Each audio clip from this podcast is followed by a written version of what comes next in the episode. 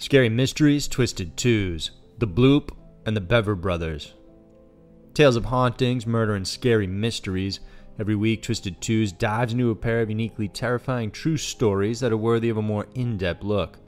For this week, we check out a very mysterious underwater sound called the bloop and the brutal and shocking killings from two brothers. Get ready for Scary Mysteries, Twisted Twos.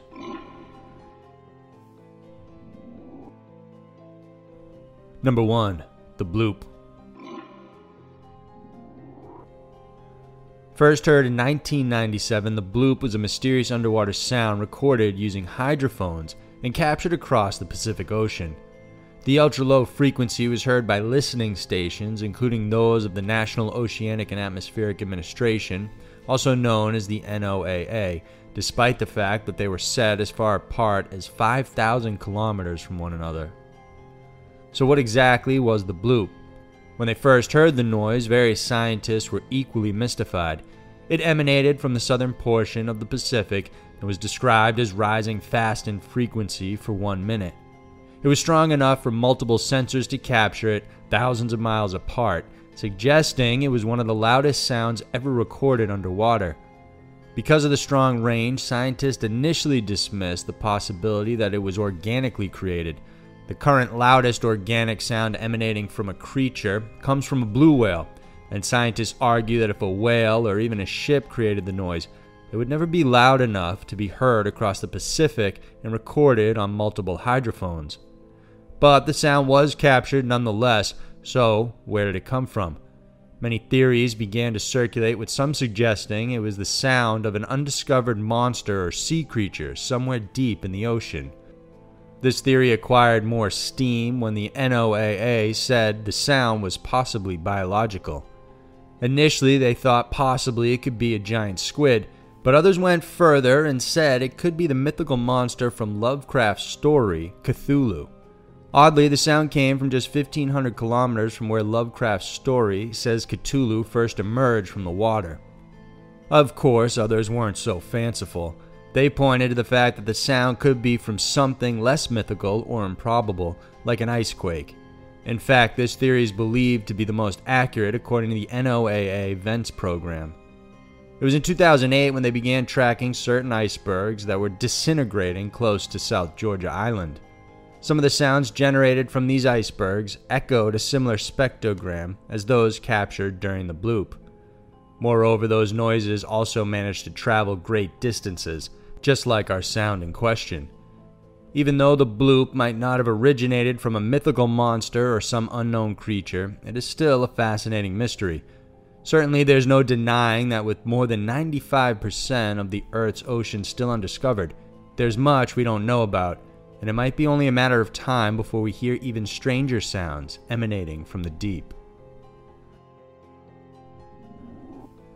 Number 2. Bever Brothers. It was July 22, 2015. The Bever family from Broken Arrow, Oklahoma just got back home for dinner after spending the day bowling. Described by neighbors as a family that kept to themselves, little was actually known about them. No one in the area even knew the couple or the children by their first name. The night started off normal, but around 11:30 p.m., 13-year-old Crystal Bever was called into the room by her older brothers Robert, who was 18, and 16-year-old Michael. They showed her something on the computer, and while she was watching, Robert slipped behind her and, without warning, slit the girl's throat and then stabbed her several times in the chest, arms, and neck. Their mother, April, came inside the room to check what was happening, and she too was stabbed repeatedly and killed. Crystal tried to run away, screaming, hoping to trigger the alarm. She did, but Robert, chasing after her, managed to disarm it. Crystal then headed outside trying to ask for help from neighbors before collapsing on their lawn from her injuries. Robert strangled her and stopped when he thought she was dead. Then Michael came and took Crystal back inside the house as to not alert the neighbors. The younger siblings hid in various rooms after hearing the commotion, but one of the brothers tricked the younger ones into opening their locked doors by pretending he was being attacked as well. Michael then stabbed five year old Victoria and his brother Christopher, who was just seven years old. 12 year old Daniel was attacked next. He had been hiding inside their father's home office when Michael asked him to open the door. Once he did, Michael stepped aside and told Robert, He's all yours, and Daniel was then repeatedly stabbed. Luckily, Daniel had managed to call 911, telling them his brother was killing the family before the line got cut off. When their father, David, who slept in the basement, came up to check on the commotion, he was also stabbed and attacked. He suffered 28 stab wounds in total to the face, arms, neck, torso, and hands. Police responded to the 911 call by tracking down the owner of the number. When they knocked on the front door, they could see blood on the front porch and hear someone faintly asking for help inside. Authorities broke in, and that's when they found Crystal bleeding to death. They took her outside and checked on the rest of the family, who by then were all dead except for the youngest baby. Robert and Michael fled the house using the back door because they couldn't find the keys to their car. Shortly afterwards, they were found hiding behind their home and were apprehended without further incident. During their trial, the motives the brothers had were far more sinister than originally thought. More than killing their own families, they had dreams of committing various murders all across the state. After stabbing their family, they wanted to take the car and drive to Washington to murder multiple people at one time. The two had said they wanted to ratchet up their killings and be remembered better than the shooters from Columbine. In fact, the brothers had been planning the killings for almost a year. They weren't supposed to act on it until months later, but decided to move up the date when their expected online orders of guns and ammunitions were due to be picked up and delivered to their home. They didn't want their family, especially their dad, to find out about the items.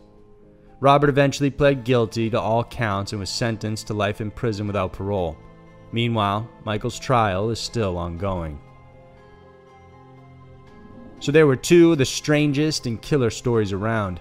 The world can be a crazy place, and Twisted Twos is always sure to show you why. If you enjoyed this video, then please remember to subscribe to our channel we have new Scary Mysteries videos coming out every single week that we know you'll enjoy. Thanks for watching, and I'll see you soon.